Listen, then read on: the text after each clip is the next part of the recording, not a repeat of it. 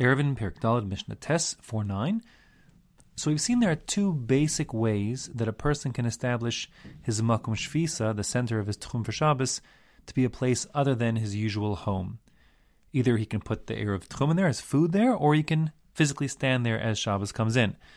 There was that side point special for a traveler, it's doing a point in the distance, but that's a side point. The question is of these two primary ways of Erev Baraglav, making an Erev with your feet, meaning actually standing in the place that you want to be the center of your Tchum as Shabbos comes in, or making an Erev Tchumen with food, to be there as Shabbos comes in to establish that being the center of your Tchum. Which one is primary? Which is the, the primary way to set up an alternate Makom Shvisa, and which one is secondary?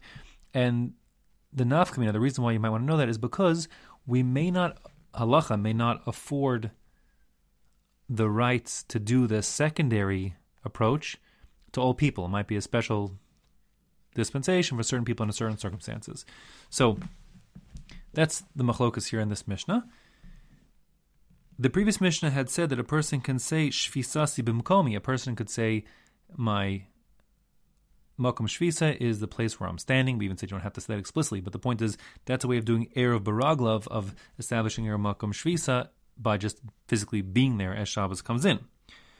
So the Mishnah here says, in reference to that, v'zohi sha'amru. This is what they said in the past. In other words, the Mishnah is talking about a previous um, a memorized ex- phrase that existed prior to the codification of the Mishnah.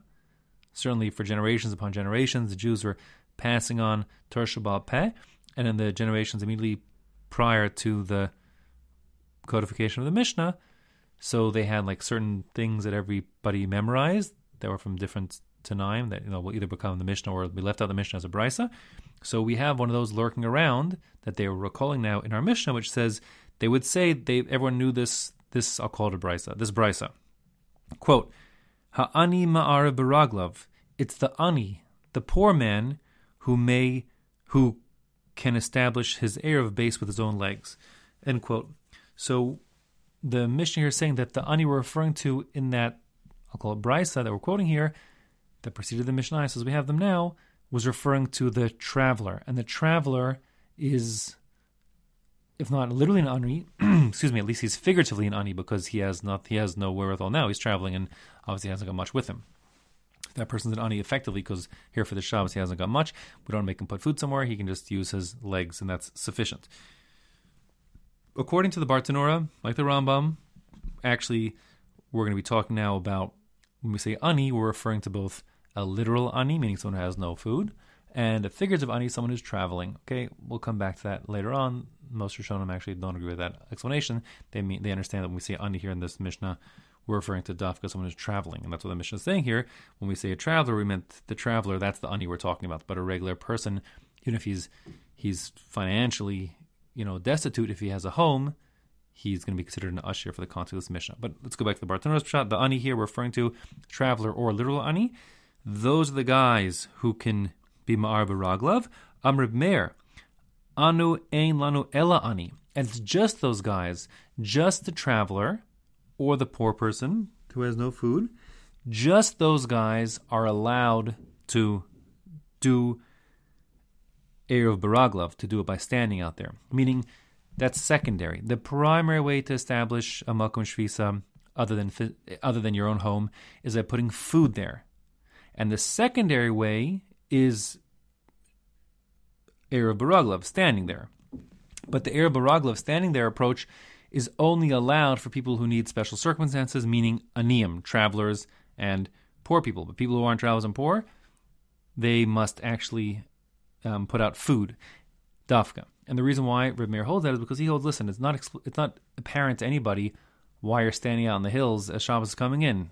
You know, Maybe you're just looking for your lost animal. Maybe you are just you got involved in some sugya and you're learning out there, and now you got involved in your learning, so you just didn't wander in yet. But there's no reason that it's evident to onlookers that you're establishing this as your home for Shabbos.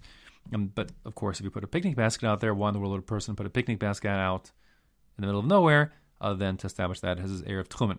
So that's Rabbi Meir Shita. Rabbi Yehuda disagrees. Rabbi Yehuda is going to hold that actually the the of Baraglov standing out there is in fact the the uh, the primary way. That's like the best way to show this is your place for Shabbos. You're actually there when Shabbos comes in, and the symbolic way is to use food, and that's sort of secondary. Therefore, Bihuda Omer Echad ani ve'echad ashir lo amru ma'arvin. So echad ani ve'echad ashir. No, both rich and poor alike, meaning traveler, and non-traveler alike, certainly can establish their erev by their makom shvisa by standing there. That's not a problem for everybody. Lo amru ma'arvin but pas. The only reason that they gave you the plan B, the secondary approach of putting out the picnic basket, the food for the Erev Tchumen, el lahakal el ha'ashir, just to make it easy on the wealthy person, I mean the guy who has a home, doesn't want to stand out in the middle of nowhere as Shabbos comes in, he wants be back in shul, so he puts food out there by himself with the shaliach symbolically, and that's sufficient. Shlo yetze so he has no need, therefore, to stand out there like a dolt as the sun is setting in the middle of nowhere when he could be back in shul. Now the halacha is like Rabbi Yehuda, which means that both approaches are valid for everybody. Tachlis, the primary way is indeed to put out your put out your food. Sorry, I'm sorry. The primary way is indeed to stand out there. But if you have food, you can do that instead. It's no problem. As for the aniyim, they don't have food, so they'll stand out there. Okay, fine. So it's no not a problem. Now, I explain it according to like the Bartanura. Just know that according to most Rishonim, unlike the Bartanura going like the Rambam, the ani here, I said, I said before, is just talking about the traveler.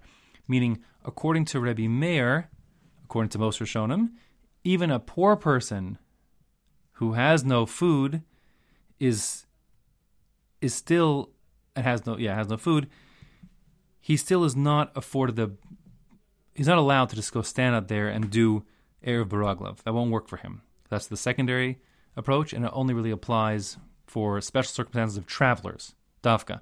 But non-travelers doesn't work. If they want to step in Erev Tchumen, they'll have to use food just to stand out there by themselves. It's totally ineffective. But again, the halacha is like Rabbi Yehuda, so both ways for everybody are effective.